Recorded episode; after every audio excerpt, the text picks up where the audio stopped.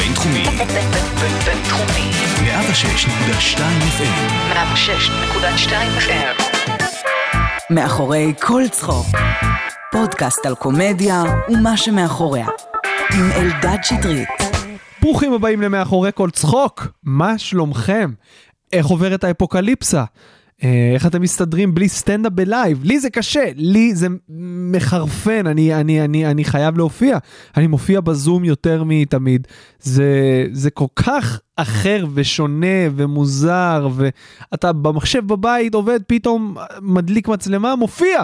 בלי לשים ג'ינס, בלי להתארגן, זה פשוט הזיה.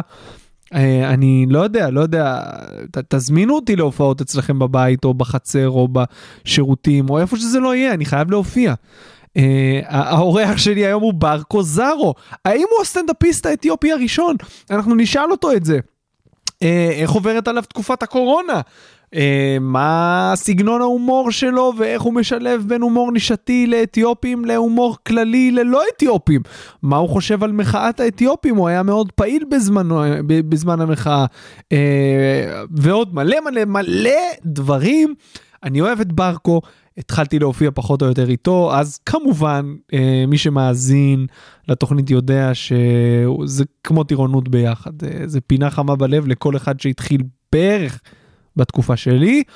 בואו נשמע קטע סטנדאפ קצר של ברקו זארו, ומיד אחרי זה גם נדבר איתו על הכל, יאללה תהנו. איזה מבטים?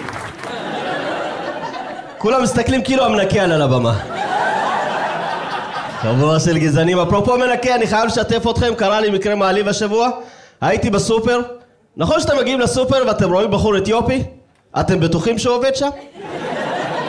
אז אני הייתי בסופר, ואתיופי חשב שאני עובד שם. כי יש סטיגמות עלינו האתיופים, יש סטיגמות, חושבים שאנחנו נזקקים. נכון, אתם מסוגלים לראות אתיופי נוסע ברכב מנהלים ולהגיד איזה יופי. תראה איך הוא התקדם. נהיה נהג בוס.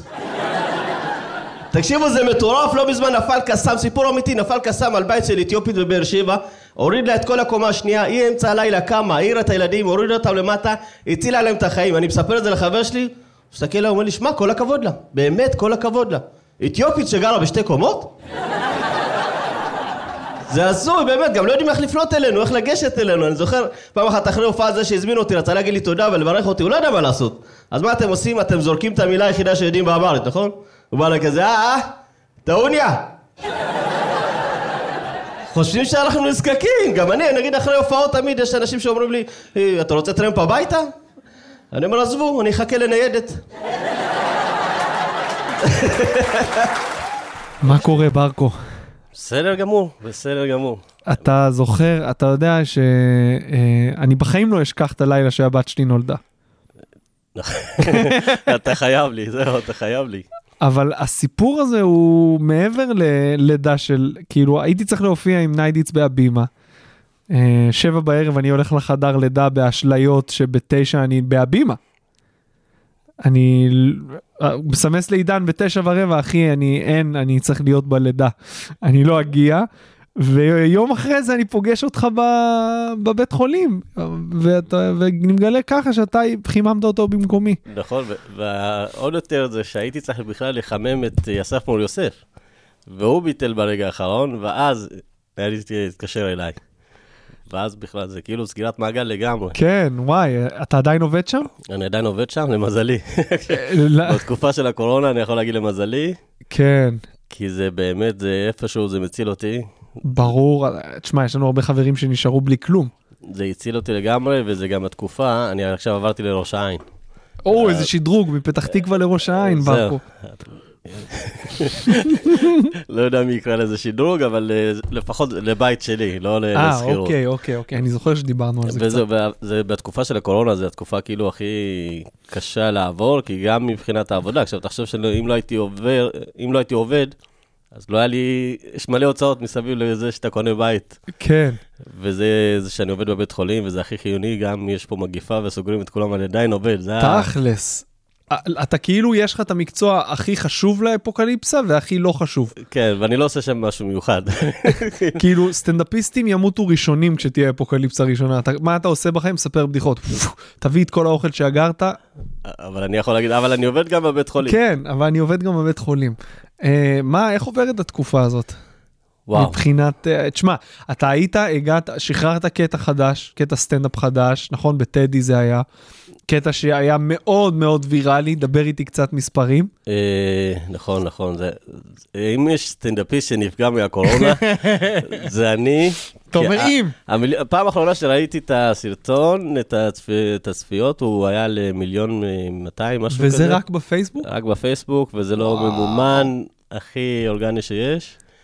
וזה באמת התקופה שהייתי צריך אה, לעשות איזושהי מקפצה מסוימת, וגם לעזוב את הביטחון, זה, את העבודה שאני עובד בה בבית החולים, כי זה הרגשתי, אוקיי, אני מחמם כבר שנה את אה, מני עוזרי, וזו הזדמנות להגיד לו באמת תודה על ההזדמנות.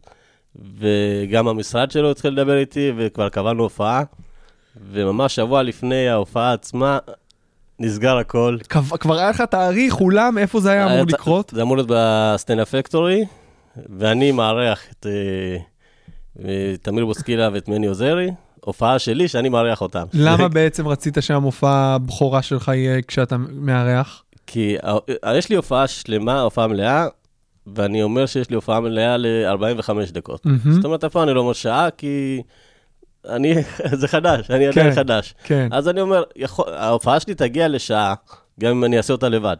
אבל אני אומר, לפעמים, אתה יודע, אתה מגיע להופעה שיש שקט שלם והכל, פתאום ההופעה רצה ואתה אתה קולט שיש לך עוד חצי שעה ואתה כן. עדיין אה, סיימת את, את, את כל ההופעה. אז אמרתי, בהופעה ראשונה במיוחד, עדיף להיות אה, זה שמארח, שיש לך חצי שעה לעשות את שלך, ויש לך, אתה יותר רגוע, אתה לא... אין לך- כן. במיוחד שיש לך שתי תותחים כאלה, כן. אז, אה, ובמיוחד שזה זה משרד, ובאים לראות אותך, אז אתה רוצה להיות את הכי טוב שלך, אז אתה נותן את החצי שעה הכי טובה שלך. ברור, כבר הזמינו אותך, כבר חלטורות וכאלה, כבר היית על הגל, מה שנקרא. כן, החלטורות אה, היו גם לפני, אבל במיוחד כשהסרטון יצא, היה ממש רצף של הזמנות, שזה התבטל אחד אחרי השני אחר כך, אבל מה לדעתך הקסם של הסרטון הזה? למה הוא תפס כל כך? אני... בין- אני- גם הראשון שהוצאת היה מעולה, אבל מה היה בזה שלא היה, או שכאילו היה משהו בשל יותר?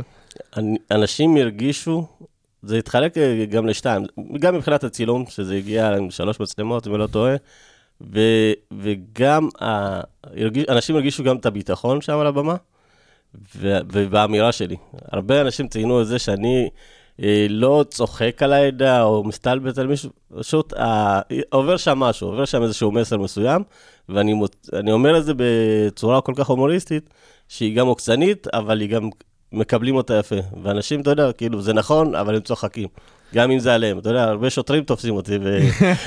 ומזהים אותי, ואני כזה... זה עוזר, לא יודע אם זה עוזר לי באיזשהו שלב, אבל הם גם רואים את הסרטון והם אומרים, וואנה, אתה, זה אתה שאתה צוחק על אתיופים, אבל הם מקבלים, הם מקבלים את זה בהבנה. אני חושב שהרבה סטנדאפיסטים שיש מצלמה, אה, זה משפיע עליהם. הם לא משוחררים כמו כשהם, ורואים שבסרטון הזה, כאילו המצלמה, לא הרגשת את הנוכחות שלה, היית ממש ברגע, כאילו הייתה לך הופ- הופעה מעולה רגילה, והמצלמה הייתה איזשהו בונוס. הרגשת את זה כבר בזמן הצילומים, שזה משהו אחר וטוב? אני הרגשתי לפני שעליתי לבמה, אבל ראיתי כל מצלמה, ראיתי, אתה יודע, כל מצלמה שזזה לאיזשהו קומין מסוים, הרגשתי שהיא זזה. אבל כשאני עולה על הבמה, אני, אני באופן כללי אני בחור שהוא די ביישן, אני לא אחד שדברן ולא... אני לא אגיע לקבוצה של אנשים ואתה תראה שאני האיש הכי מצחיק שם או הכי... אבל כשאני עולה על הבמה, אני פתאום... זה משנה. כן, אני נכנס כן. לפוקוס של סטנדאפ ואני נהנה שם, שאני שוכח שיש את כל השאר הדברים. זה מדהים שאתה כאילו, יש הרבה סטנדאפיסטים שאחד על אחד הם קצת סגורים וביישנים, אבל פתאום אלף איש בחדר אתה הכי משוחרר שיש. נכון, אני גם מאלה שמעדיפים אלף כן. איש בחדר, ולא נגיד אה, הופעה של 30 איש. כן. איך אתה, אה, איך הצד הזה של האישיות שלך, איך אתה מסתדר איתו בחדרי אומנים, כשיש מלא אגו בחדר אחד, אתה, אתה מוותר על התשומת לב, או שאתה, או שאתה מנסה כן כאילו לקחת ולהשתלב בצורה שהיא אולי קצת לא טבעית? אני לא, אני לא מנסה לקחת משהו בכוח. זה, זה כמו, אתה יודע, אני אתן לך הגבלה לליינים שיש, הרבה ליינים שנפתחים. אני לא זוכר שפניתי לאיזה מישהו מנהל ליין, ולהגיד לו, אני רוצה להיות שם, או שים אותי שם, או אפילו תשבץ אותי אה, ראשון או לא ש... אני אף פעם לא פונה. אני כן. כן. כאילו, אני אומר לעצמי, אני, אני את, את שלי אני אעשה, ואם מישהו ירגיש שאני מספיק טוב, ואני באמת מעניין, אז uh, הוא ייגש אליי, הוא יפנה אליי ל- לבוא ל- לליין שלו. אז בחדר אומנים זה אותו דבר, אני יושב, אני מדבר עם אנשים, אבל אתה לא תראה אותי נדחף לאיזה שיחה, או שמפתח משהו ש... כמו שהרבה סטנדאפ- סטנדאפיסטים שנכנסים לחדר וזהו, כן. כאילו, הם לוקחים את כל תשומת הלב. כן. אני די מרוכז אה, בעצמי, אבל אני חברותי, אבל לא, כן. לא זה שפותח את השיחה ו... אז איך, איך עכשיו אתה, מה, איך, נראה, איך נראית השגרה שלך בלי הופעות? עשית קצת הופעות בזום או שלא לא, לא התנסית? אני? לא מתחבר לזום בכלל. ניסית? לא ניסיתי, נ- כאילו נכנסתי לראות איך זה נראה, וזה לא, זה לא אני בכלל, ופנו אליי, אתה יודע, פנו אליי אפילו ב- בתשלום. גם סירבת בתשלום? סירבתי בתשלום, כי זה, בגלל הסרטון שנהיה ויראלי, אז אנשים רוצים, אז אמרו, אתה יודע, אם לא אפשר להביא אותו, אז נביא אותו בזום. וזה פחות אני. אני אה, מאנשים שאוהבים אה, לראות את התגובה של הבן אדם מולך. והרגיש לי כמו לדבר עם עצמי בחדר, ו... אני יכול להגיד לך שיש uh, הרבה סוגים של הופעות זום, אני גם את הרוב המוחלט ממש לא אוהב. לאחרונה התחלתי לעשות uh, לכל מיני ארגונים, ומה שנותן לי את הדרייב, הם נותנים לי חומר על האנשים בחברה, ואז אני כותב דברים ספציפיים, אז זה קצת שונה, וזה מרגיש קצת יותר אינטראקטיבי, ואני כאילו מתייחס לזה כמשהו אחר לגמרי. אני כבר לא סטנדאפיסט, אני כאילו מופיע בזום, זה משהו אחר לגמרי. הרצאה קומית כזאת. כן, כאילו אתה, ו- ושוב, אם לא היה בזה כסף, בחיים לא. תן לי להופיע בחינם לעשרה אנשים בחדר אמיתי, מאשר אלפיים שקל עכשיו לשעה, ב- או חצי שעה אפילו בזום, בכל יום נתון אני לוקח.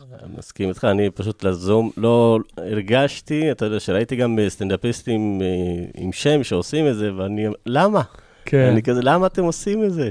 כי אנחנו כל כך אוהבים את זה, שזה, אתה נאחז במה שיש. אני זה לא, כמו ש- אני לא יודע, אני, כאילו, אני, אני גם, אני, אני הרי, אולי נגיד את זה אחר כך, אני לא התחלתי בסטנדאפ כי אני, כל החיים שלי רציתי להיות סטנדאפיסט, זה לא היה חלום שלי. אני הגעתי לזה במקרה. מה זה אומר? אני אה, למדתי תואר ראשון ב, בתקשורת, אפרופו רדיו, ואחרי הלימודים הרגשתי, אמרתי, אני צריך למקצע את זה יותר, וללכת לאיזשהו תחום, והלכתי להיות אה, קופירייטר. במשרד פרסום? לא, ללמוד את הקורס קופירייטר. אוקיי. ובקורס היה שם את אה, אייל בריג, אותו מחזור, אה, בבית ספר אז. בבית ספר אוקיי. ועל הים. ואני לא יודע מה הוא ראה שם, אבל הוא, הוא, הוא כאילו פנה, פנה אליי ואמר לי, בוא בוא תעשה סטנדאפ. וואלה, לא לגמרי. ידעתי את זה. ואני אמרתי לו, עזוב, מה אתה... לא חשבת על זה בכלל עד לא לאותו רגע? כי יש לי פחד במה. זה העניין. ו... ואני, לא, אני אעלה על הבמה, ועזוב אותך, אתה יודע, במהלך התואר היה לי לעשות אה, כל מיני... אה, באחד הקורסים לעשות עמידה מול, בע- מול קהל ולדבר איתם, וזה היה החלק הכי מפחיד בארץ, כאילו, לבוא, דקה לספר על עצמך זה מפחיד. כן. אז עכשיו גם לצפות, להצחיק אותם, לקבל מהם תגובה, זה... ואני דחיתי את זה בהתחלה, ואחרי אחרי תקופה שפשוט אמרתי לו, בוא, בוא, תרשום אותי, אני לא ידעתי מה עושים. תרשום אותי, אני אבוא. ולא סיפרתי את זה לאף אחד. גם לא לחברים, משפחה, ושחס חס וחלילה מישהו לא יגיע ויראה את הפדיחה. חכם, חכם. אז לא סיפרתי, וממש, אתה יודע, לקחתי בדיחות מפה, לא, אני לא זוכר אפילו משהו מהבדיחות האלה שלי, כי המטרה שלי לא הייתה להצחיק אף אחד שם. המטרה שלי הייתה לעלות על הבמה, לסיים את הקטע שלי, ולהגיד, הנה, התמודדתי מול הדבר הזה. ועליתי, והיה כל כך טוב, שאמרתי, אני צריך לבדוק שזה לא חד פעמי. זה היה בפקטורי, בפקטורי, בפתוחה, אוקיי. נכון. בתחילת הדרך של הפקטורי, ב- נכון, ממש. ב- כשרק אנחנו היינו מופיעים, שלא היו כן. אלפיים נרשמים כל שבוע. אולי היה בגלל... ליינאפ קבוע, אה, כאילו היה- היינו איזה 20 איש אולי, שפעם בש... אולי הכי הרבה זה פעם בשבועיים, אם לא פעם בשבוע. אז זהו, אולי בגלל זה נרשמתי, ואז שיפצו אותי שוב. ואז אה, היה לא כל חצי שנה, אלא כל שבועיים, שלוש. וזה פתאום התחיל להיות טוב, הרגשתי כאילו ש... גם הרגשתי טוב עם, על הבמה עצמה, וגם אה, הרגשתי שאני פחות מפחד מזה. פתאום התחלתי לאהוב את זה. במקום לפחד, זה, זה הפך להיות למשהו שאני רוצה לעשות את זה. אם פעם היום אומרים לי לעשות ארבע דקות, הייתי אומר, ארבע דקות? מה, אני, מה אני אעשה? זה הרבה זמן. אז עכשיו פתאום אומרים לך, יש לך שמונה דקות, מה שמונה דקות? אין לי. כן. וממש אה, הכל בזכות בריג, שהוא ראה משהו שאני... מה, מה הוא ראה, כאילו, היית מצחיק בקורס? היית, היה משהו ב, בדרך שאתה מגיש דברים שלדעתך? כנראה שכן, אה, כנראה שהצחקתי, או שכנראה ב... כשאתה מציג שם את החומר שלך מול הכיתה, אז אולי שם היה משהו, משהו. כי אני מנסה לשחזר, ואני לא זוכר איזשהו משהו מיוחד שעשיתי שם מעבר ל... לכל החיים שלי, אבל הוא, הוא כנראה ראה משהו, אתה יודע. גם בחבר'ה, יכול להיות שהייתי מצחיק והייתי שנון, ולא הייתי מתבייש, נגיד, לצחוק על עצמי. כי הרבה פעמים שפוגשים בחור אה, ממוצא אתיופי, מפחדים כזה, לא יודע, לא להעליב אותו, לא זה. ואני בפנים כזה, אתה אומר להם את ה... אני יודע מה אתם חושבים. כן, כן. אז יכול להיות שזה ששחררתי את זה מולם, אז הוא הרגיש אה, את העניין הזה של למה לא תשחרר את זה מול כל השאר, לא לא רק מולנו. בוא תראה, בוא תראה את עצמך לש- לכל השאר. ועד לאותה נקודה בכלל לא חשבת על סטנדאפ? לא, לא אהבת סטנדאפ? לא ראית סטנדאפ ואמרת, וואלה, זה נראה לי משהו שמתאים לי? לא ראיתי סטנדאפ כמו שראיתי מאז אותה נקודה, אבל קומדיה זה משהו שתמיד עניין אותי, תמיד. אני, כל סרט שראיתי, שחקן שחור, ו- וקריס רוק וכאלה, ואני הסתכלתי וכל פעם, תמיד החלום שלך, אתה יודע, היית מתלבש כמוהו, זה משהו שהיית מעריץ, אבל לא הייתי, לא חשבתי שאני יום אחד ארצה להיות כמוהו. איפה גדלת? אני באיזה שלב בחיים, אבל רוב, רוב חיי אני גרתי בראש העין, אז עכשיו אני חזרתי גם לראש העין. נולדת בארץ. לא, לא נולדת בארץ. לא נולדתי בארץ, זה המזל שלי שלא נולדתי. בגרמניה? כן, רוסיה, וזה. באיזה גיל עלית? עליתי בערך בגיל 7, 8. אה, אז אתה זוכר ממש אה, הכל. זה מתערבב לך בין, אה, בין הזיכרון לבין מה שמספרים לך, מה שהיה שם. אה, אוקיי. אז הרבה דברים, אתה יודע, אתה זוכר, אבל אתה לא יודע אם זה זיכרון שלך או זה משהו שסיפרו לך במהלך השנים. אז אתה זוכר את השנים, היית בכיתה א' באתיופיה? אני לא הייתי בבית ספר בגיל הזה, למרות שהייתה אופציה, אבל זה ללכת מלא ימים, ואז...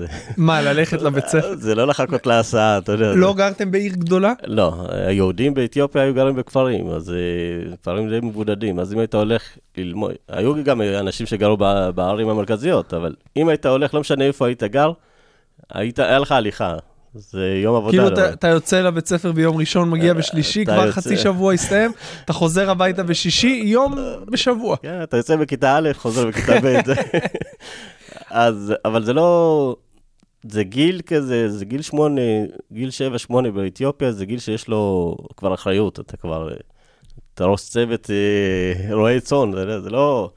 יש לך, מש, יש, הגיל הזה הוא משמעותי, זה לא, זה לא ילד קטן כמו שעכשיו מסתכלים עליו. וזה הגיל שעליתי לפה, אבל זה... מפה כמובן היינו בטבריה, זה... אה, עליתם. ישר כאילו לטבריה ורק אז לראש העין? כן, אז אמרו לי, בואו ניקח אותו לכל החורים שיש בארץ. שמו אותי בטבריה, ולפני ראש העין הייתי גר באתר קרוונים. בחיפה? לא. אה, היה עוד? איפה- יש עוד.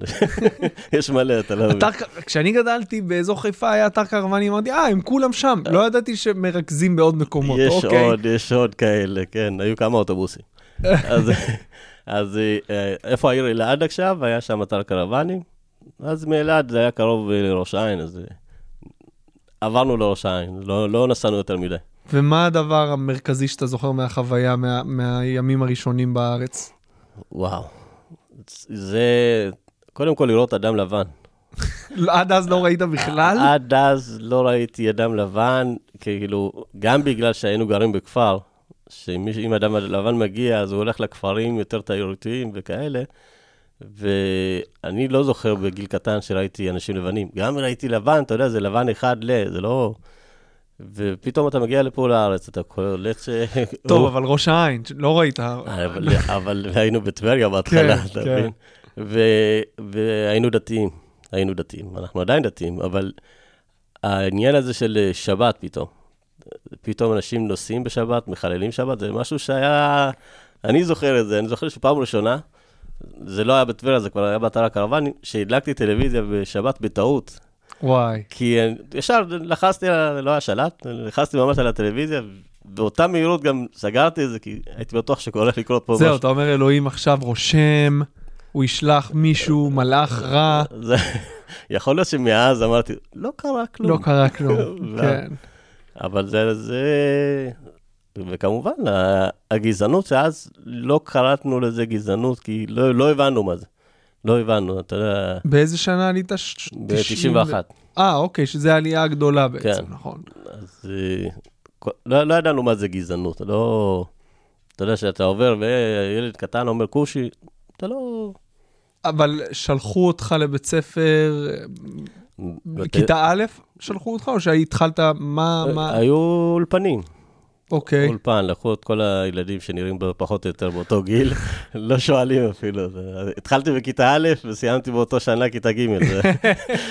זה- נשמע לך, זה מה שהיה שם. פשוט לקחו אנשים, ולאט לאט ראו את ההתקדמות שלהם גם מבחינת הלימודים ומבחינת העברית, ואז הבינו שאפשר לפצל, אבל היינו גרים, היינו לומדים באולפנים, כי היית צריך לדעת עברית קודם כל. ומתי השתלבת במערכת החינוך המאוד גרועה של ישראל? אה, נראה לי בכיתה ד', ואז כבר ידעת עברית, ידענו, כן, בתור ילד אתה גם לומד יותר מהר את השפה.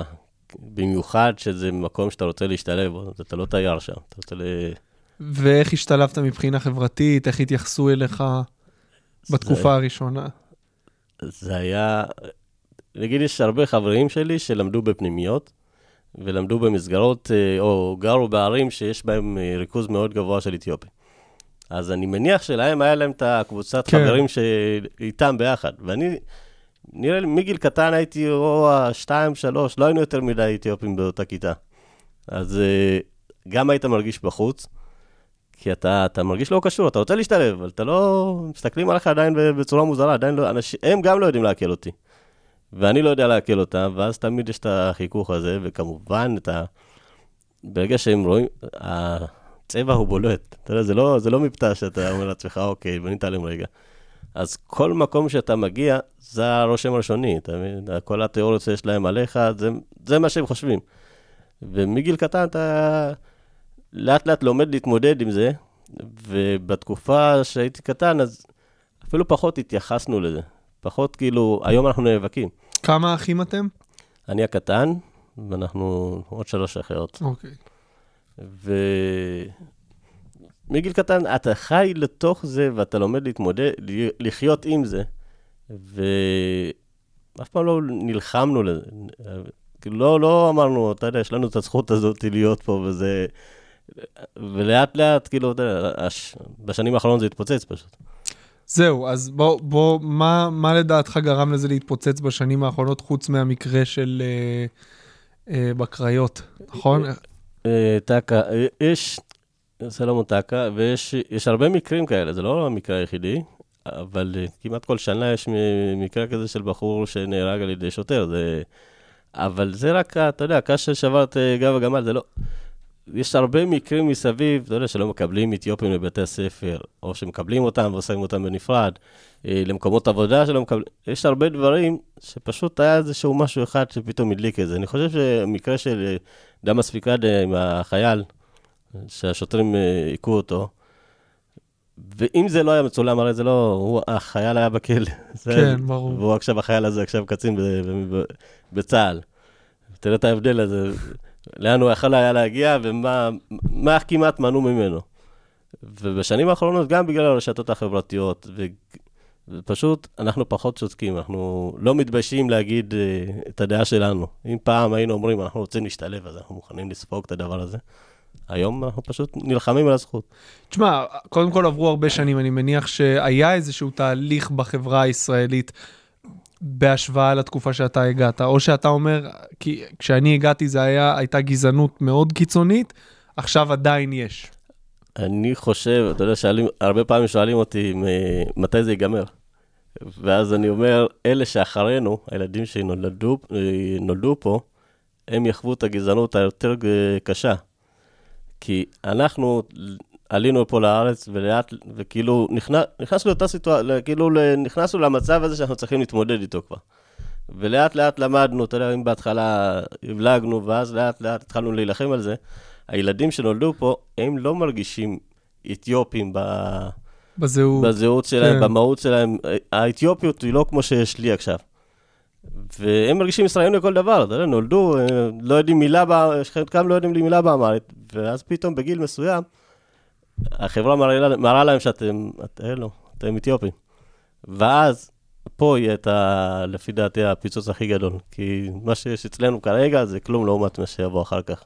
אתה מדבר עם ה... יש לך ילד אחד או שניים כבר? יש לי ילדה אחת, תכף נכון. בת ארבע, אתה מדבר איתה אמרית? אני לא... אז היא לא הלוואי, תדע. הלוואי, אשתי מנסה לדבר איתה אמרית, היא כאילו, ואני לומד איתה תוך כדי, כי אני עם הזמן כבר, גם אני עם הזמן שכחתי את השפה. עם ההורים אבל אתה מדבר רק עברית? אני מדבר איתם באמרית, אבל אה, זה עם, אתה יודע, עם- כמו, כמו רוסי שמנסה לדבר, כן. אני זורק כמה מילים פה, כמה מילים שם, כי יש מילים שאני לא זוכר. אז אני אומר אותם בעברית. אבל אמא שלי מבינה אותי, אז זה לא... איך הם הגיבו כשאמרת להם, אוקיי, עכשיו אני עושה סטנדאפ וזה מה שאני רוצה לעשות? הם ראו אותך מופיע? אף לא. אף פעם? האחיות שלי ראו אותי מופיע, אה, אה, לא, הם לא, הם יודעים שאני עושה צחוקים. זה מבחינתם, שולחים להם כל מיני סרטונים בוואטסאפ, זה מה שהם רואים. אני לא יודע אם הם מבינים מה זה סטנדאפ. אני עולה ומצחיק אנשים, הם לא... לא, לא מתרגשים מזה, כי הם, מבחינתם גאים בזה שוואלה, הבן שלי, ראיתם? כן, שלחו לי סרטון שלחו שלו, לי זה מה ש... כן, זהו, מזהים אותי, מבחינתם הצלחתי. חווית, מקרים של גזענות בעולם הסטנדאפ? עדיין לא, נראה לי שלהפך. עדיין לא. נראה לי שאתה, כאילו, זה, זה היום במיוחד, שאני מדבר על זה הרבה פה עם הרבה סטנדאפיסטים שמגיעים, יש חשיבות ל... אה, איך נקרא לזה? פוליטיקת זהויות. כן, כאילו, אם אתה עכשיו, אמרתי את זה גם לשלמה שהיה פה, אם תהיה אישה אתיופית שעושה סטנדאפ, והיא לסבית, היא, היא צריכה להיות לא כל כך מצחיקה כדי להצליח ממש. אפילו אתה יכול לוותר לה על. הלסביות. כן, בדיוק, אני הלכתי רחוק. אבל יש תחושה שכשאתה עולה לבמה, הקהל אוטומטית מחבק. הוא רוצה שתצליח. יש, אה, יש יתרון בזה שאני, שאני בסטנדאפ הישראלי, במיוחד בזמן, בתקופה הזאת של הרשתות החברתיות, ושכל בן אדם שני שעשה סרטון שנהיה ויראלי, רוצה להיות סטנדאפיסט, אז יש, אתה חייב את הבולטות שלך. ויש פה, כי כשאני עולה על הבמה, יש שקט מוחלט. יש שקט, כי אנשים רוצים לדעת מי זה. כן. מי זה? בגלל זה אני גם פותח עם אה, זה שאני אומר, אתם מסתכלים כאילו המנקה על הבמה. כן. כי באמת אנשים מסתכלים ולא מבינים מי, מי הבן אדם הזה. פה זה בא לטובתי, כי הרבה פעמים אתה רוצה, אתה מחפש אה, מלא סטנדאפיסטים, אתה עושה, יש רשימה, ואתה פתאום זה קולט, זה קופץ לך ואתה רוצה לראות את זה. בדיוק. אז בתחום הזה זה מאוד עוזר. לא, לא חוויתי משהו שאני יכול להגיד, מקרה גזענות, ההפך, זה מקדם אותי. וגם שלמה, שלמה בייבי בייבי, מי שלא מכיר. ו... חוץ מכם אין, אין, לא, יש אולי אחד קצת יותר מבוגר, אבל הוא כבר לא ממש מופיע, הוא- נכון? הוא כבר לא, כן, את אה, שמואל ברו, ויש עוד כמה, שמואל אה, תשה, אני אטעה בשם שלו, זהו, אני מת. אני לא אגיד את השמות. יש עוד, יש עוד, אבל... אה, מהדור כן. הצעיר אני גם לא רואה, למה לדעתך אין יותר? כי להיות סטנדאפיסט, אה, אתה מאוד צריך לרצות את זה באיזשהו שלב, ואתה צריך שיהיה לך את הפריבילגיה, שיהיה לך גם אוטו. אתה צריך לגור במרכז, אתה לא חייב אוטו, בהתחלה לפחות. נכון, אתה גלו- צריך לגור במרכז ולהבין מה זה דורש. זה, זה דורש הרבה נסיעות, הרבה... פעם כתבתי על זה פוסט, שלהיות סטנדאפיסט זה לנסוע שעה וחצי בשביל להופיע. לרצות לו- לנסוע שעה וחצי בשביל להופיע עשר דקות, כאילו... לפעמים פחות מעשר. נכון, ועשר דקות שאתה יודע שאתה הולך להתאכזב גם. אתה לא- אתה לא אומר... אתה יודע שגם לא באו לראות אותך. כן, לא יודעים מי אתה, לא יזכרו גם אחרי זה כן. לאף אחד לא אכפת שאתה על הבמה. לאף אחד לא אכפת בעולם חוץ ממך. נכון, ואני מניח, יש הרבה, אני רואה ברשת, אני עוקב אחרי מה שהולך בקהילה, ויש הרבה שיש להם, להם את זה. אני לא יודע מתי יעשו את המעבר הזה לבמה, כי במה זה מפחיד, אנשים מפחדים מבמה. למרות שהם רואים דוגמאות, והם רואים, כאילו, היום הכל חשוף, וכמו שאמרת, רשתות חברתיות. עדיין הבמה היא, לקבל את התגובה, אתה יודע, לקבל אה, ב- ב- ברור. ברשת אה, שיכתבו לך אתה לא מצחיק, זה לא אותו דבר כמו שיהיה לך שקט בה. למרות שאתה אומר שאתה צריך לרצות את זה יותר מהכל, דווקא אתה, לפי מה שאתה אומר, לא כל כך, זאת אומרת, אמרת יאללה בוא ננסה, והלך לך מדהים בפעם הראשונה. אתה חושב שאם היה הולך לך לא טוב או פחות טוב, לא היית מתמיד בזה? אני מניח, לא נראה לי, לא נראה לי שהייתי ממשיך לסטנדאפ, או שהייתי מנסה, אני טיפוס כזה ש... שרוצה, אתה יודע, להשתפר. ואם לא היה הולך לי טוב, יכול להיות שהייתי אומר, אה, לא הלך לי טוב, אני רוצה לעשות את זה יותר טוב. Mm. אבל עצם זה שאם אה, אייל בריג לא היה אומר לי בוא תעשה סטנדאפ, אז לא הייתי עושה סטנדאפ. לא הייתי מראש אומר לעצמי בוא אני ארשם לבמה פתוחה, לא הייתי עושה את זה. אבל ברגע שעשיתי את הצעד הראשון, אז אני מניח, במקרה הזה הלך לי טוב. אז אם לא היה הולך לי טוב, יכול להיות שהייתי מנסה עוד הפעם לראות ש... בוא נשפר קצת וננסה שוב. מתי הגיעה ההופעה הראשונה הלא טובה שלך? אני לא יודע אם לקרוא לזה הופעה ראשונה לא טובה, אבל אה, יש כמה הופעות שהן בעיקר בחלטורות. ואני אספר לך על אירוע שהזמינו אותי בתשלום, חלטורה. אותך, רק אותך רק או מחמם? רק אותי. אוקיי. ומופע, הם שמעו סטנדאפיסט אתיופי, הם קיבלו המלצות על סטנדאפיסט אתיופי. הקהל שלו, שלהם, רו- רובו היה אתיופי. אז אמרו, יש פה, יש פה מאץ', יש פה זה, אפשר לטעות פה. ואני, שאני שולח הצעת מחיר, עדיין אני, אני לא מיוצג, אז לכל הסוכנים. אז אה, כשאני שולח הצעת מחיר, אני באדום בגדול, אני רושם, המופע הוא בעברית. למה, אתה אומר בהתחלה לא היית עושה את זה, בגלל המקרה הזה התחלת לכתוב? כי אנשים מזמינים אותך, בגלל שאתה אתיופי, מזמינים אותך להופעות של אתיופים. ההופעה בעברית, אתה צריך לדעת שאם הקהל מבין עברית. והגעתי להופעה, אה, מלא עובדות אה, באיזשהו, אה, משהו שיקומי כזה, אז הם היו או עולות חדשות, או שזה אריתריאות, ופשוט עמדתי שם, והצוות הרגיש כאילו שאני מעליב אותם. כי, כי מה, הם ציפו שתופיע באמהרית? ו... הם ציפו שאני אני לא אסתלבט על אתיופים, הם, כאילו הם חשבו שאני עכשיו באתי להסתלבט על אתיופים, אז האתיופים נעלבו, החלק, אלה שהבינו את העברית, נעלבו מה, מהבדיחות, ו, ופתאום נהיה שם דיון. אה, בזמן שאתה מופיע? אני מופיע, מופיע. חלטורות, אני לא יודע לקרוא כן. לזה מופיע, אתה יודע, כי יש לך צלמת אה, של הבית עם פלאפון שעובר לך מול העיניים. אבל פתאום מהופעה זה הפך לדיון כזה על, אה, על גזענות, ואנחנו לא גזענים, אנחנו... ופשוט באמצע ההופעה נכנסה. וזה קרה יחסית בתחילת הדרך שלך? כמה זמן היית בסטנדאפ לא, שזה קרה? זה קרה לפני בערך אה, שנה, וואו. וזה אירוע ש... אתה יודע, אני כתבתי פה גדול שזה בעברית, ואני אומר לה, תסתכלי, כנסי ליוטיוב, כנסי לרשת, תראי על מה אני מדבר, שלא... אני, הרבה, יש הרבה הופעות שאני ויתרתי, כי אני הרגשתי שאני לא מתאים להם. כי אני, אני לא רוצה שאתה תביאו מישהו בשביל להגיד הבאתי מישהו. כאילו, הרבה פעמים אה, מקבלים תקציב, אה, כל מיני אה, הגופים ועמותות של אתיופים מקבלים תקציב, תעשה משהו. ואז אומרים, בוא, בוא נביא אותו. וזה לא מתאים, למה לעשות את זה לאנשים? זה שיש לך כסף, אל תבזבז אותו סתם. אין לי בעיה לבוא לקחת את הכסף, אבל... אני מניח שמזמינים אותך להרבה כאלה. כמה מהחומרים שלך הם נישתיים ברמה כזאת שרק מי שאתיופי יבין, וכמה הם לקהל הרחב? האם יש לך, בעצם, השאלה שלי, האם יש לך שני מופעים? מופע שהוא נישתי ומופע כללי. זה לא, מופ... זה לא שני מופעים, זה מופע אחד שאני מספר אותו בסגנון שונה. בגלל זה אני אומר 45 דקות נגיד אה, הופעה שלי. כי אם זה קהל שהוא אתיופי, זה יכול להימשך גם שעה וחצי. כי אני, יש הרבה דברים שאני לא צריך להסביר אותם, אני יכול לה, פשוט להתחיל את הפאנץ' והם יבינו על מה אני הולך לדבר. וקהל שהוא לא אתיופי, אני צריך להסביר לו את הבדיחה לפני, אני צריך להסביר לו Mm. מה קורה בבית אתיופי, איפה אבא יושב, איפה אמא יושבת, זה דברים שהוא לא מכיר. ו... אז זה לא שתי הופעות נפרדות, זה פשוט, אני, ההגשה היא שונה. ההגשה היא. שונה, ו... ויש הרבה תכנים. היום העבודה שלי היא בעיקר לנסות אה, להעביר את החומר שאתיופים מבינים בקלות, לנסות להעביר את זה לקהל שהוא לא אתיופי. כמה, מה... כמה חשוב לך להעביר מסר בהופעה שהוא מעבר ללהצחיק? כמה חשוב לך עכשיו לבוא ושהקהל יצא ויגיד וואלה למדתי פה משהו ראיתי דרך אה, אה, פרספקטיבה אחרת קצת את, ה, את העדה האתיופית את מה שהם חווים.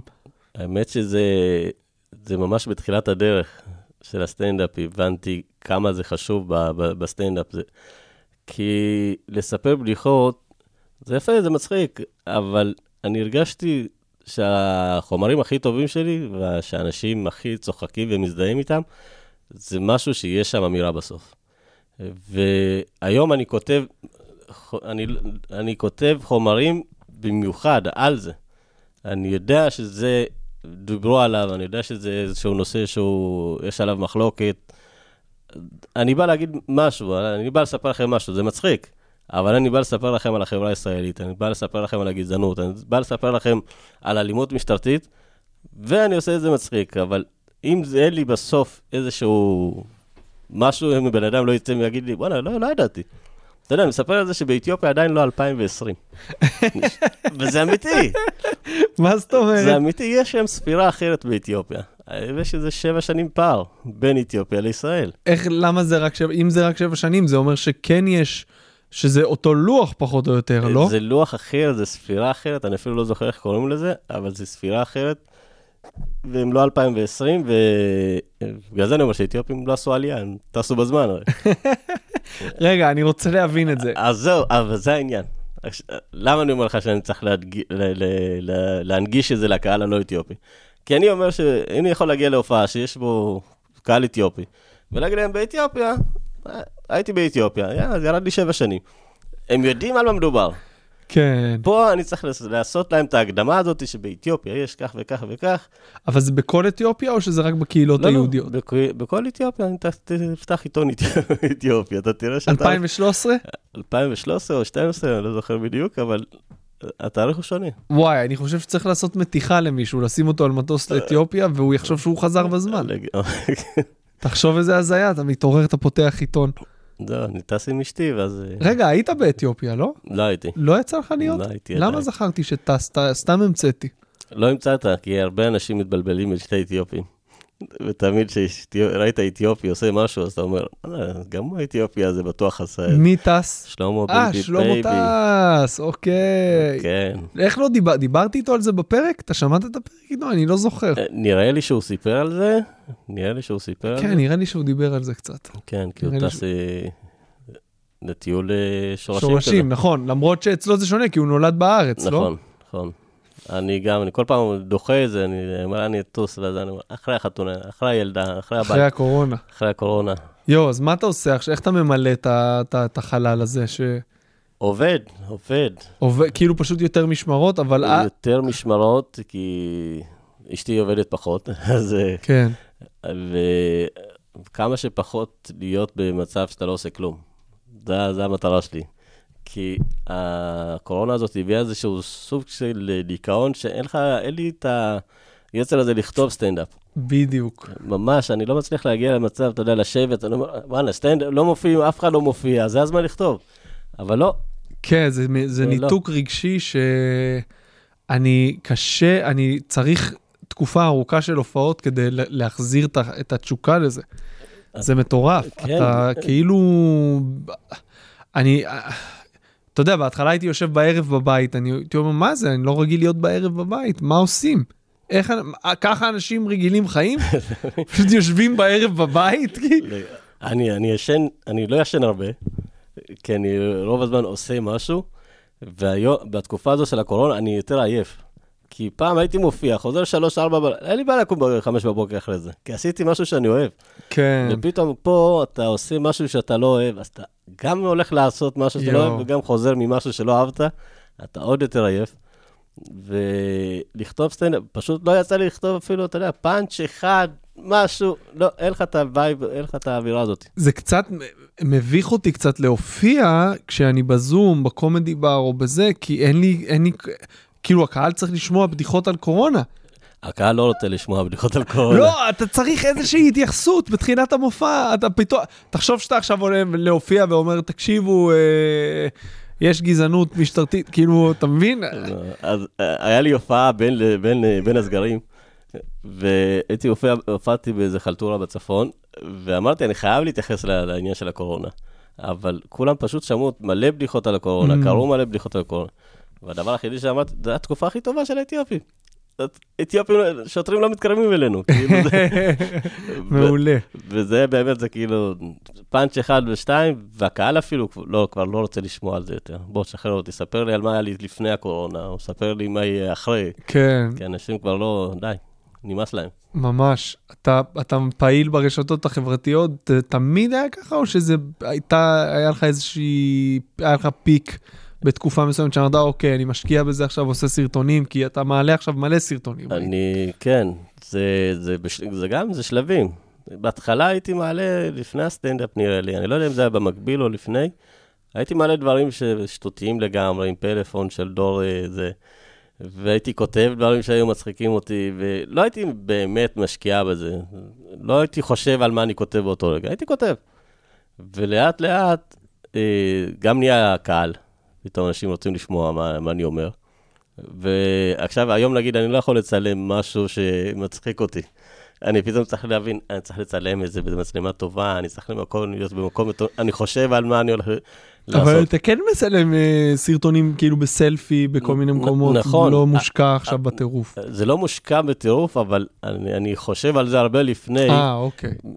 זה לא, חוץ מהסטורים כמובן, סטורים כן. זה, זה שטויות שאני אני, אני אוהב לעשות את השטויות האלה, אבל יש, הנה, פתאום היום שלחה לי מישהי, אתה כבר לא מעלה סטורים. כן, כי לא קורה לי כלום.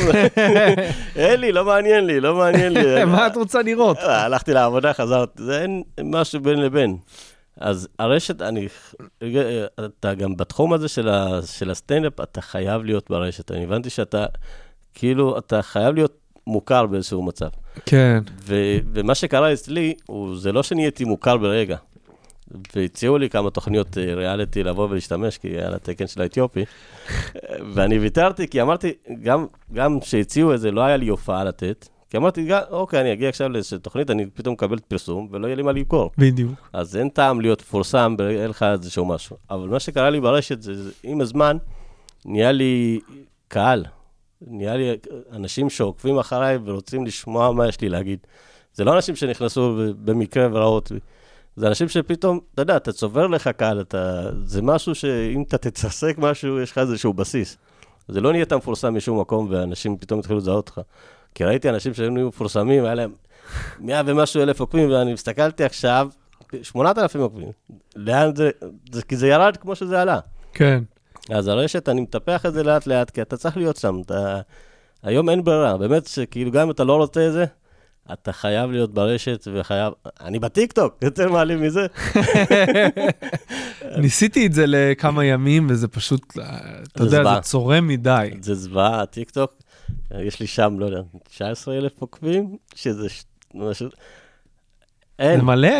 לא, זה כלום, זה 19, זה סבבה, אני לא יודע, אבל זה פשוט, זה אפליקציה, אין לי מושג איך, יש אנשים שיודעים לעשות אותה טוב, אבל הם משקיעים בזה מלא זמן, אני רואה את אה, מוטי אהרונוביץ', שהוא כן. עושה את זה פשוט בצורה גאונית, כי הוא עלה על איזשהו משהו, והוא הולך איתו, שעה יום טוב עושה את זה, אבל אני לא מתחבר לזה. אבל אמרתי, נעלה קטעים קטנים אז איזה. סיג... אה, אז אתה- מה אתה מעלה לשם? אז העליתי בהתחלה כל מיני קטעים, מקצבים כאלה של, אה, של הסטנדאפ, ואז זה תפס כאילו את ההוצאה, ואולי שיתפתי לאינסטגרם, ואז, לא יודע, עשיתי איזה פיק מסוים, שפתאום, אתה יודע, התחילו לעלות, אה, עכשיו זה תקוע שם, אבל כי אני לא מעלה שם יותר מדי תכנים, כי זה, זה לא מעניין, זה, זה באמת אפליקציה לא כזאת מעניינת. אז אם אתה עכשיו אומר, אה, יש לי, אני עושה הופעה אה, בזום, 20 שקל כרטיס, יהיו, אנשים יקנו, יש לך מספיק קהל כדי שאתה אתה יכול להרים אחלה מופע. אני לא אעשה את זה, אני לא אעשה את זה, זה לא... אני לא יודע, כאילו, הרי יש שם הרבה ילדים ברשת. כן, זה לא קהל שאתה יכול להביא אותו להופעה. אז גם זה נגיד, הרבה פעמים uh, התכנים, הפייסבוק שלי נגיד הוא שונה מהאינסטגרם שלי. הפייסבוק הוא יותר, uh, הוא יותר בוגר. אז הקהל של הפייסבוק בא להופעות, לא הקהל של האינסטגרם. כן. אז uh, אם אני אכתוב, יבואו כמה, אבל לא נראה לי שאני, אתה יודע, איזה להיט. אני לא אמלא שם, אה, לא שחר חסון עדיין. מה, מה התוכניות שלך ליום שאחרי הקורונה? אתה רוצה לחזור uh, בכל הכוח ל- ל- להופיע, לפתוח מופע, או קודם כל לחזור, להחזיר את הביטחון, לעשות קצת הופעות, ואז... אני, אני, זה, אני לא רואה מתי זה מגיע. וכשזה הגיע בהתחלה, גם לא ידעתי, אתה יודע, אתה, כן, אתה כל כך. מרגיש, אתה מרגיש גם, אתה לא יודע איך זה הולך להיות, ואתה גם מרגיש לא, לא בשל. אתה מרגיש כאילו עכשיו אתה מתחיל להופיע מחדש, ואתה, פתאום הביטחון שהיה לך בהתחלה, הוא קצת הולך לאיבוד. אתה כאילו מתחיל לשפוט את הקהל, אתה מנסה להגיד, רגע, הוא אהב את מה שאני אגיד עכשיו? כן, הוא, אתה עדיין מתחבר כן, אליי? כן. הוא עדיין זוכר אותי? ואני זוכר שהופעתי, הופענו איזה פעמיים, שלוש מאז הזה, והקהל מת לצחוק, כבר מת להשתחרר. ואני, בגלל שאני לא הופעתי מלא זמן, אז באתי אליו שיפוטי לגמרי. כאילו, אני, הוא לא רוצה, הוא לא רוצה לראות אותי, די, נמאס לו. אבל אה, אני מקווה לחזור, לחזור לנקודה הזאת שלפני הקורונה. אין לי ספק בכלל ש... ברגע שאם הסרטון הזה ממשיך לצבור, ובטח גם ביוטיוב הוא צובר, אני מניח שזה שונה מפייסבוק קצת, כן, האלגוריתם. אז לא תהיה לך בעיה, אבל בוא, רק שיגמר החרא הזה כבר. שיגמר לגמרי. יש לך עכשיו אה, פינה, תוכנית, איך אתה קורא לזה? בטדי? טדי, כן, גם טדי ראו את הפוטנציאל. כן. אז אה, הם ראו באמת, גם בגלל שהסרטון סטנדאפ נהיה ויראלי, אז אה, אמרו לי, בואו בוא נעשה עוד, עוד כמה דברים ביחד. וניסינו לחשוב על כל מיני רעיונות של מה שאני יכול לעשות, ואחד הרעיונות היה, זה, זה, זה, זה הרעיון הגיע בכלל, כי אמרתי להם, אני רוצה להיות בראנו טגני הבא. בואו נראה, מה, מה אני צריך לעשות בשביל להיות בראנו טגני הבא. ומפה זה הגיע. אז אמרו, בואו בוא נעשה קטע שאנחנו, בוא תראה לאנשים ברחוב, בוא נראה איך אתה בכלל, אה, איך אנשים מגיבים אליך, איך אתה מגיב לאנשים, זה בכלל, יש, אם זה יכול לעבוד. וזה עבד. זה עבד כל כך טוב שאני מקבל עד היום, אתה יודע, מלא פרגונים. זה עדיין רץ, או שזה כבר ב... או שעכשיו הפסקתם בגלל הקורונה? לא, אנחנו האמת שתכף צריכים לצלם בעוד uh, כמה מקומות, אבל uh, להפך, בתקופת הקורונה זה הזמן לצלם, כי אני צריך לעשות משהו.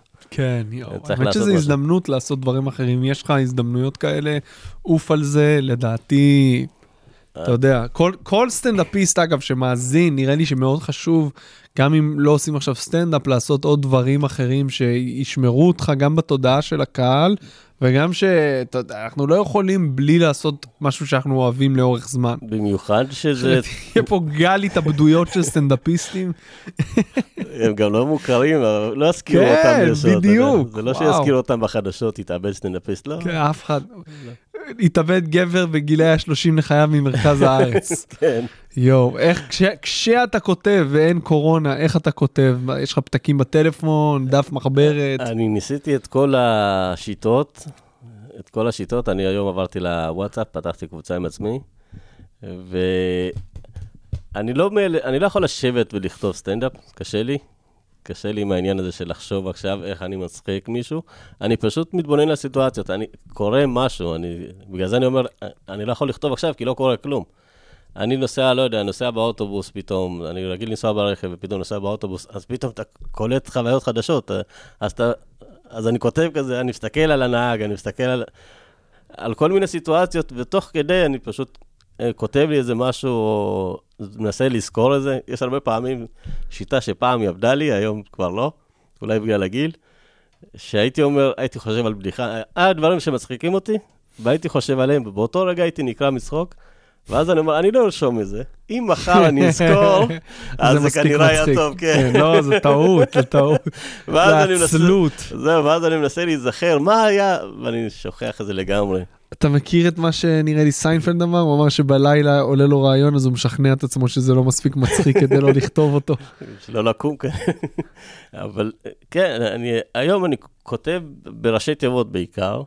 זה ממש בראשי תיבות, שיהיה לי, שאני לא אהיה מקובע על הבדיחה הראשונה שחשבתי עליה, שנוכל לפתח את זה ליותר. והיום אני מנסה לכתוב, בגלל שאני, הסיפור שלי, או ה- החומר שלי הוא שונה מאחרים, אז זה לא פאנצ'ים. אני מנסה, השאיפה שלי, אם כבר אחרי הקורונה, אם אנחנו מדברים על זה, זה לבוא ולכתוב הופעה שהיא סיפור. כן. אתה יודע, אני רואה את אה, יונתן ברק, נגיד, ואני חולה על מה שהוא עושה, אני מסתכל על זה, לא תמיד זה הכי מצחיק, אבל אני פשוט רואה. את ה איך שהוא בונה את זה, ואני מת לספר... זה תמיד מעניין. כן, אתה תמיד רוצה רוצה לשמוע. לשמוע, אתה בדיוק. רוצה לשמוע לאן כן. זה הולך, ואני מת לספר את ה... אתה יודע, סיפור העלייה שלי, אני אקרא לזה, את ה... מה עברתי ב... ככה. וזו השאיפה שלי. אז עכשיו אני בינתיים, אני צובר את הביטחון, אני מנסה, מנסה את החומרים, לראות איפה אני, לשפר את עצמי יותר, בשביל להגיע למצב של זה שאני רוצה לבוא ל... לספר את הסיפור שלי מההתחלה עד הסוף, עם כל מיני מקטעים בדרך, וזאת השאיפה. אבל לפני זה צריך שיכירו אותי. כי מי ירצה לשמוע סיפור של מישהו שלא מכירים? נראה לי שכבר יש לך בסיס יציב שילך ויגדל כשההופעות יחזרו, אז מהבחינה הזאת אתה יכול להיות רגוע. גם. אה, אתה יודע, המיתוג של הסטנדאפיסט האתיופי תמיד עוזר. זהו, אני, אגב, הסטנדאפיסט הייתי, אני מנסה לברוח מזה. אם אני כותב הסטנדאפיסט האתיופי בגוגל, אתה תמצא את אה, שמואל ברון, לפי דעתי. לפי דעתי, אלא אם כן, אני הרבה הוא אנשים... מקבל טלפונים, אני כבר לא סטנדאפיסט, תעזבו, תקשרו לשלמה ולברקו. אלא אם כן, זה כמו ששמרו אותי בזיכרון בטלפון, הסטנדאפיסט האתיופי, לא זוכרים את השם שלי, זה הסטנדאפיסט האתיופי, האתיופי המצחיק. מה שמוביל אותנו לשאלות גולשים, חגית גינזבורג שואלת איך אתה שמור אצלה בטלפון. ח- וואי, חגית גינצבורג, אני אסביר לך למה. קודם מישהו כל, שלח לי, נו, כי מישהו שלח לי את זה, אז אני שמרתי כמו שהוא שמר, לא... ואיך? חגית גינצבורג. אה, אז למה היא שאלה את זה? מה מה מיוחד פה, חגית? רגע, אולי שיניתי ואני לא יודע, אוי ואבוי. רגע, אני אראה שזה הניסוח פתאום- של השאלה שלה. אין סיכוי. לא, איך אני שמורה לו בטלפון ולמה? יכול להיות ששמעתי אותה פעם בשם אחר, ואז פתאום... חגית, מה את מסתירה מאיתנו? אנא, כתבי לנו. ארז בירנבוים שואל האם יש סטנדאפ באתיופיה? שאלה מעולה. תקשיב, יש סטנדאפ באתיופיה, לא רק שהוא באתיופיה, הוא גם מגיע לארץ מדי פעם, ויש כמה כוכבים. שמגיעים ועושים סטנדאפ באמרית באמהרית. ומפציצים פה את החיים? כן, כי מכירים אותם מאתיופיה, רואים את הסרטונים שלהם ברשת, ובאים פה לארץ לעשות אה, הופעות. תשמע, זה מסקרן. אתה יצא לך לראות? לא יצא לי לראות, כי אני לא מבין את השפה ברמה כזאת, שאני אה. יכול אה, לצחוק מזה, אתה מבין? אז ראיתי כמה קטעים. אבל רק ברמה התרבותית זה מעניין. יש... זה- זה זה סטנדאפ לכל דבר, או שזה שונה לגמרי? לפי מה שאני ראיתי, הם עושים יותר קומדיה, פחות סטנדאפ, אבל זה להיט פה, כאילו, כשהם באים פה לארץ, יש דיבור, כן. יש דיבור לגמרי. עוד שאלה של ארז, האם יש לך בדיחות שהן לא על אתיופים? ארז לוקח אותי לחימום בגלל שאני אתיופי. תכלס. אה, יש, בדי... יש בדיחות, אגב, אם אנחנו מדברים על זה, כי פעם מישהו אמר לי, בוא תנסה לעלות להופעה, תעשה הופעה 5-10 דקות, בלי, בלי להזכיר. להזכיר, כן. וניסיתי, וזה היה טראומטי לי ולהם, כי היה שם משהו, כאילו, יודע, יש פיל בחדר ואף אחד לא נכון. מדבר על זה. נכון. ואנשים רוצים שתשחרר את זה. בוא, אין לי בעיה להקשיב לך ולשמוע מה עובר עליך עם אשתך או עם הילדים, אבל בוא, ספר קצת על עצמך. כן. אז אני לא יכול אה, להופיע, בגלל זה אמרתי, ברגע שאתה מוכר מספיק, אז אתה יכול לדבר על כל דבר כבר מההתחלה. לכן, גם בהופעות של חימומים והופעות של מרתון וכאלה, שיש לך עשר דקות, אז אין לי את הזמן להגיע לחומר שהוא לא על האתיופי. בדיוק. כי הקהל רוצה לדעת מי אתה בכלל, לא מכירים אותך. אז יש ארץ, אבל הם פשוט לא בהתחלה. אה, כמה אתה עושה 100 מטר? שואל אורן קמיאנסקי. תלוי מי שוטר מאחורה. אה, רוס שואל איך זה להיות מאבטח בבוקר וסטנדאפיסט בערב, והאם זה עוזר לך לכתוב חומרים בזמן העבודה? אה, זה עוזר מאוד לכתוב חומרים בזמן העבודה, אבל אם אני לא מופיע בערב, אז אה, זה לא עוזר. כאילו, למה? אני חייב להופיע בערב בשביל... כי אני חווה משהו בבוקר, בזמן העבודה או בזמן לדרך לעבודה, ואז בערב אני מופיע. ואז אתה, אתה יוצר, כי אתה רוצה לעשות את זה בערב. Mm. ברגע שאתה לא מופיע בערב, אז הבוקר, כאילו, אין לך, תווי, אין לך כלום. כאילו, אתה הולך לעבודה נטו בשביל לעשות את הכסף. ולמרות שבטח, לא יודע אם זה אצלך, אבל בקרים אחרי שהופעת בלילה, גם יכולים ליפול לך אסימונים. אתה, נכון, אתה זה, בטח, אחרי הופעה, במיוחד שיש לך הופעה טובה, ואז אתה בא לעבודה, אתה כן. בא, ב- אני בא, אני קם מוקדם יותר ממה שצריך. זו גם הסיבה לדעתי שאנחנו לא כותבים בקורונה, כי אתה לא נמצא בלופ הזה נכון. של ההופעות והמחשבה על ההופעה, ואתה פשוט איכשהו זה הולך ו... ובגלל זה, אגב, חשוב להופיע מלא כשאתה בתחילת הדרך. נכון, נכון, לגמרי. אה, אני, אני עכשיו, נגיד, שאני נשוי עם ילדה, אז יש לי פחות אה, זמן, למזלי גם היה מקומות שהייתי מחמם, אז היה לי פחות זמן להופיע ב- בליינים וכאלה, שזה נגיד, אני מאוד רוצה להופיע בליינים. אני אוהב להופיע במקומות, אתה יודע, שיש איזשהו חור כזה, ש... כי שם אתה, אני אתה יכול מרגיש, לס- כן. לא יודע, יש, יש משהו בא, באווירה הזאת של אה, 20 איש באיזשהו מקום, שגם לא יזכרו אותך וגם אתה, אתה יכול להשתחרר שם, לשחרר, אין לך את המחויבות הזאת. מופע פותח, נגיד, אתה אומר לעצמך, אני לא רוצה לאכזב פה. כן, אתה צריך, לא, לא רק שלא לאכזב, אתה צריך ממש לאסוף את הקהל כדי שלמי שמופיע יהיה יותר טוב. כן, וגם אתה צריך לתת את החומרים הטובים שלך, כי אתה בכל זאת, אתה יודע, גם אתה רוצה כן, שיזכרו אותך כן. טוב, וגם לפתוח לבא אחריך כמו שצריך את הערב הזה. כן. אז מה, מה באמת למדת מכל החימומים שעשית? היא בערך שנה נראה לי, שנה אני פותח למני עוזרי, ואני רואה אותו עובד, קודם כל הוא מקצוען ברמה ש... כן. הוא כאילו מנהל הצגה של עצמו מרגיש לי, למרות שיש שם מנהלי הצגה. הוא מקפיד מאוד על הרבה דברים שאתה אני מסתכל מהצד, לא... לא למשל? אה, נגיד יש מקומות שאני מופיע עם אנשים ולא מסתכלים על איפה השלט ממוקם, אתה יודע, זווית מסוימת של שלט, אני מסתכל על זה ואני אומר, לא, אני לא רואה עקום. הוא יודע איפה הוא רצה את זה קודם, או שהוא... משהו על הרצפה ש... דברים שאתה יודע, אתה לא מייחס להם יותר מדי חשיבות, אבל הוא מסתכל על זה, ושיש... במיוחד שיש ערב מצולם נגיד, אז הוא ממש עובד עם הצלמים, והולך ורוצה לראות, ולפ... הוא, הוא בתוך זה, הוא כן. לא בא רק להופיע. הוא רוצה לראות, לראות שמעבר להופעה זה גם מסתלם טוב וזה גם נראה טוב, ושהקהל יקבל את, ה, את, מה, מה שהוא שילם כמו שצריך, בלי שיהיה לו איזשהו משהו שמפריע לו מהצד. ואני זוכר שהתחלתי להופיע איתו, אז בהתחלה היה אומר אה, מופע חימום, מופע, מופע חימום. היום זה כבר, אתה מופע פותח, זה, כן. אתה מופע, זה לא, אתה לא מחמם הופעה אחת, זה, אתה- זה הופעה שלך עכשיו. זה, ולאט לאט הוא באמת, זוכר שהוא היה נותן לי כל מיני טיפים תוך כדי, מה להגיד נגיד, או פתאום, אה, תגיד, במקום המילה הזאת, תגיד, לה, Mm, נגיד, הייתי מספר על, אה, על אה, הומואים, אז הוא אמר לי, אל תגיד הומואים. תגיד גיי, זה נשמע יותר, אה, זה פחות מעליב, פחות... מהמם. אה, זה. ואני זוכר שאמרתי, טוב, אני אנסה את זה. ומאז אני משתמש רק במילה גיי ולא הומואים. למרות שיש מקומות שאני רוצה להדגיש את ה... שזה מדובר על זה, אז אני אומר. אבל פתאום, אתה יודע, אתה עובד עם מישהו שהוא... זה fucking מני עוזרי, אתה יודע, זה לא... זה אנשים שראיתי אותם בטלוויזיה לפני זה. למאזין מני עוזרי, נראה לי שהגיע הזמן שתבוא להתארח בפודקאסט. אה, כן. אתה רוצה שאני אזרוק מילה? תנסה, אני ניסיתי כמה פעמים, אה, נראה לי ש... האמת, נראה לי שבפעם האחרונה הוא אמר לי שהוא יחשוב על זה, אז כן, זרוק לו מילה. אז היית צריך ישר. כן, איך שהוא כן. אמר לך את זה, להתקשר אליו. כן, נכון. חשבת? חשבת.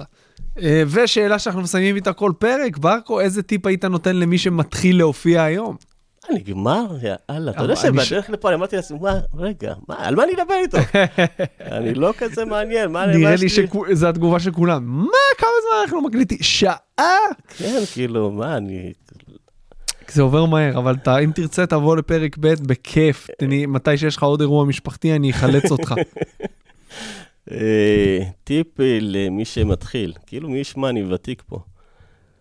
אני כמה, שש שנים? אני? חושב שגם מי שבשבוע שעבר היה פה רועי שילה שמופיע רק שנתיים. אני לא ידעתי שהוא מראש העין, הייתי לוקח איתו תכלס, טרמפ- הייתם אה, באים באותו יום, הייתי מסדר פה והוא הקלטה משוויץ, כפולה. יש לי אוטו, יש לי זה, אתה- מביא אותי אחרי אשכנזי עשיר, שאומר לך, לא, יש לי הכל, יש לי פסנתר בבית. שלושה פסנתרים. אחי, לא נכנס פסנתר לבית שלי, גם אני אצא, אני אצא את כל הכלים מהבית, לא ייכנס לשם פסנתר. הילד בן 19, קח אותו לחימומים. וואלה, בן אדם, אני שמעתי, אמרתי, אני צריך לבוא אחריו, כאילו? תכלס, שני פרקים של אה, תושבי ראש העין. תושבי ראש העין, רצף, כן, לא לא. חשבתי על זה בכלל. את הפריפריה ואת ה- כן, את אלה שמרוויחים מהקורונה. כן, אה? וואו, שמעתי אותו, והוא אומר, יש לי אוטו. זה מה שלקחת מהפרק. כי אמרתי, בן 19, יש לך- כאילו, יש לך אוטו, בן אדם. כן. אני לא יודע אם זה, אה, אתן לכם טיפ השנים הרבות שיש לי בסטנדאפ בטח. אבל צריך, אני לא יודע אם זה טיפ, אבל מי שנכנס לתחום הזה, הוא צריך להבין כמה זה קשוח. כמה אתה צריך התמדה וכמה פעמים אתה הולך להתאכזב. אתה צריך לבוא בדעת, לבוא בידיעה שאתה הולך להתאכזב מלא פעמים. מלא פעמים שאתה תגיע להופעה ואתה לא תרצה להופיע ואתה עדיין תופיע. אתה מלא פעמים תגיע לליין של סטנדאפ ואתה תהיה אחרון, ואתה תשמע את כולם מתרסקים ואתה יודע שהתור שלך עוד מעט מגיע. אבל בסוף, בסוף זה שווה, כי יש משהו בזה שאתה עולה על הבמה ואתה מצליח להצחיק אנשים שלא מכירים אותך, ואתה עושה משהו שאתה אוהב. אני באמת, אני נסעתי לח... מצפון, רמת הגולן אה, ועד הדרום, אפילו באילת הגעתי, בשביל עשר דקות. וזה, אתה חייב ממש לאהוב את זה בשביל להיכנס, כי יש לך הרבה מכשולים בדרך שאתה צריך לדעת שיכולים לגרום לך להגיד, עזוב. טיפ נהדר. אגב, נראה לי שמי שנכנס לסטנדאפ מלכתחילה זה אנשים שהם למודי אכזבות מהחיים, אז אנחנו מתורגלים כבר. אז זהו, אבל באיזשהו אה, אופן. לפעמים אה, אתה אתה רואה סטנדאפיסט, אתה אומר, רוצה להיות כמוהו, מה הבעיה להיות סטנדאפיסט? בוא נלך לס... ואז תבין. כמה, אתה- אתה שומע סטנדאפיסט, כמה זמן אתה מופיע? שמ- שמונה שנים? שמונה שנים, איך אני לא מכיר אני לא אותך? מכיר אותך. כן. אני מוכר למשטרה. כן, אני, אני מוכר בבמות פתוחות. האמת שקרה לי משהו, אני ניסיתי לכתוב על זה פאנץ', הוא לא עבד, אבל זיהיתי פעם מישהו שהיה קהל בהופעה והוא לא זיהה אותי. שורה שנייה יושב, אני מזהה את הצחוק שלך. וואו. כן. זה כאילו שפל, אתה יודע, אני מזהה את... לא, אותי מזהים בתור ה... אתה, נו, זה. כן, אתה, אתה, נו. נו. אתה. זה אתה, אתה יודע, הרבה אנשים... לא הרג אותך שוטר? עדיין לא. זה לא היה רחוק מזה, אבל עדיין לא. כן. אבל באמת, אנשים. שעוברים כזה, ואז מסתובבים, זה הוא, אבל לא יודעים לקשר מי, אולי זה אתיופי אחר. אז אה, רוצו, רוצו קודם כל, אם לא ראיתם את, הפ... את הקטע. החדש של ברקו זרו מטדי, לכו לראות את זה אצלו בעמוד, תעקבו אחריו בטיקטוק, באינסטגרם, בתקווה שהקורונה תיגמר מהר וגם תוכלו לראות אותו ב live, כי הוא באמת אה, אחד המצחיקים והמוכשרים. אה, ברקו ימלך, תודה שבאת. תודה שהזמנת. היה לי בכיף. כיף מאוד מאוד מאוד, מעדיף לשבת לדבר איתך שעה על פני להרדים שני ילדים כל יום נתון. אל תביא עוד ילד. אל תביא, אל תביא עוד ברקו, תקשיב לי טוב, זה מתועד. להביא עוד ילד כשאתה יודע מה ההשלכות זה כמו לטוס שוב במלזיה איירליינס. אני אביא עוד שתיים, כן, עוד שניים. אני אוהב את זה. יש בעדה ילד אחד? לא מקובל להביא ילד אחד. אה? אני כרגע, אני הרוסי של העדה. וואו. יש לי אישה, ילדה וכלב. זה הכי רוסי שיש. אבל אני, אני אוהב, בניגוד אליך, אני אוהב, אני אוהב את הילדה, כאילו, אני אוהב להיות את האבא.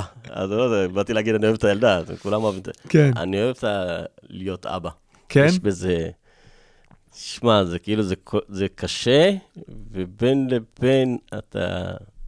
אני חושב שכמו סטנדאפ אתה צריך ממש ממש לרצות את זה כדי נכון. כדי לעשות את זה כמו שצריך. נכון. ולדעת שיש הרבה כישלונות בדרך. ולדעת שאתה הולך להתאכזב מלא. מלא, כן. יאללה, יש לך אירוע משפחתי, לא? לגמרי. תודה שבאת, יא אח. אה, אנחנו זמינים בכל אפליקציות הפודקאסטים. עשו לנו לייק בעמוד הפייסבוק מאחורי כל צחוק. אה, יאללה, נשתמע. ביי ביי.